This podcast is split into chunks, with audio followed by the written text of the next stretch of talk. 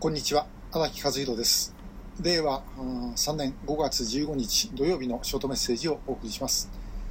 えー、昨日のショートメッセージの、あのー、コメントで、えー、疲れてませんかというメッセージがありました。ありがとうございます、え疲れてました。っていうのはあれ撮ったのはあの仰天集会が終わった後、え事務所戻ってきてから撮ったもんでですね、え正直言ってへたばってました。あの、まあ、たまたまちょっとあの、体調の都合で、えー、村尾があのリアル参加できなくなりまして、えー、その関係でプロジェクターと、それからあズームと、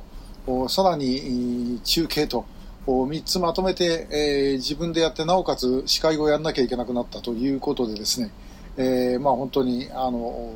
終わって、事務所戻ってきてからあのへたばっておりました。えー、まあ、あの、今日は回復してますんで、えー、大丈夫です。で、今日お話しするのは、あの、ちょっと遡って、えー、2002年、平成14年の年末の話です。調査会ができるきっかけになった話なんですけども、あの時は、あのもう、前にも話しましたけど、5人が帰ってきて、えー、多数の失踪者のご家族からあの自分のとこもそうじゃないでしょうかって、えー、お問い合わせをいただきましたで、えー、これはもうやっぱりどうにかしなきゃいけないということになって、え年末一番最後の記者会見え12月の28日じゃなかったかと思うんですが、ちょっと調べればもちろんわかります。えその記者会見の時に、第、あの、まあ、え第1次の発表をやろうかというふうに思って準備をして、えー、おりました。で、まあ、その時点で、確か、うんと発表できる人だけでも30何人は いたと思います。で、えー、それを発表しようかというふうに思っていたんですけれども、おまあ、これに反対があのありました。で、えー、反対したのは、まあ、当時、えー、救う会の会長だった佐藤克美さんなんですね。で、えー、その理由は何かというと、このことはおそらく大変なことだろうと。だから、あの、なおのこと、どう扱うかについてちゃんと決めなきゃダメだと。えー、発表だけして、あともう政府に任せるというふうに言うのか、それとも自分たちでフォローすることまでやるのか、これ決めなかったらば大変なことになるよというふうに言われました。で、まあ、あの、三役会で、当時、まあ、かなり激論になったんですけども、まあ、結果的には、あの、発表を見送ると、いうことになりました。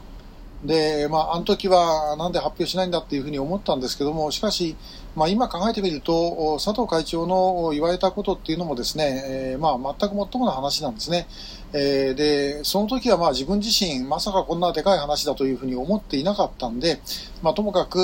まあ、もう直接自分が、あの、ご家族の声を受けてる側ですから、もうその、もう少しでもそれ出していかなきゃいけないという思いだったんですが、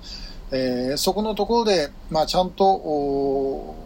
うこう、やる、何をするかということをですね、考えておかなかったらば、えー、次には進めないというのは、まあ、これ全く最もなこと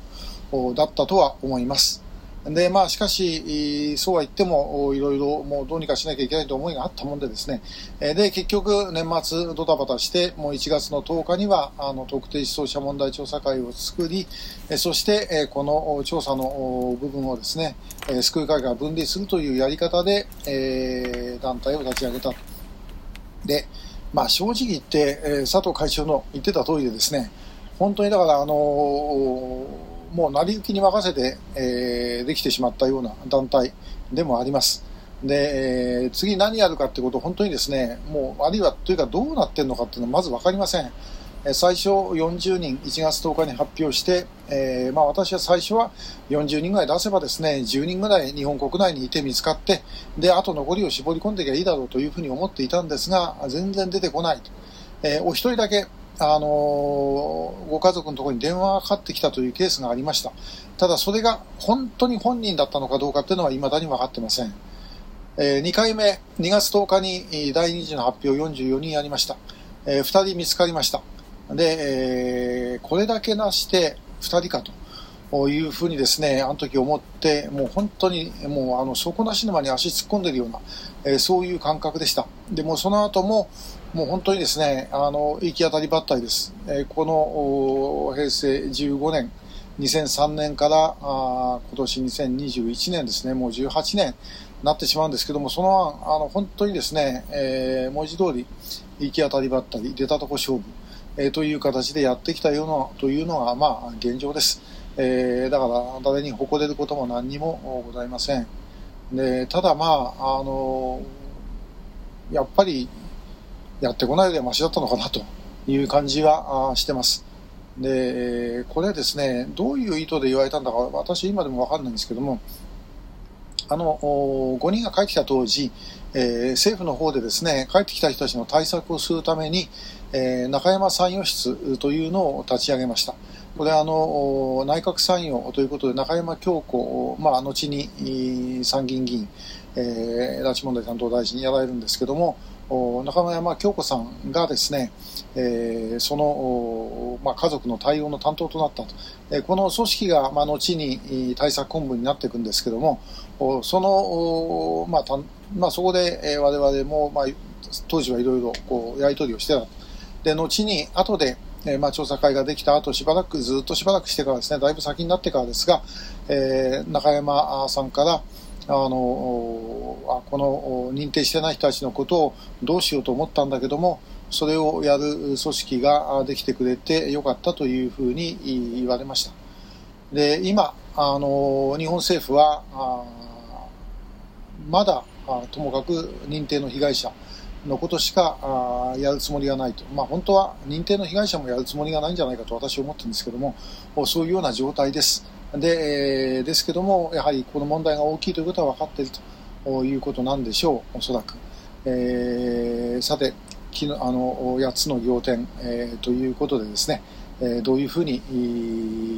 これからしていくのかとともかく、やはりこれからもおそらくもう行き当たりばったり、出たとこ勝負で行くしかありません。で、えー、ただし、その代わり間違いはちゃんと間違いと認めて、で、えー、それを直していくということが我々、え、できます。これを役所にはなかなかできないことなので、民間の強みをともかく使ってですね、え、これからもやっていきたいというふうに思います。えー、ぜひ今後ともご支援よろしくお願いします。今日もありがとうございました。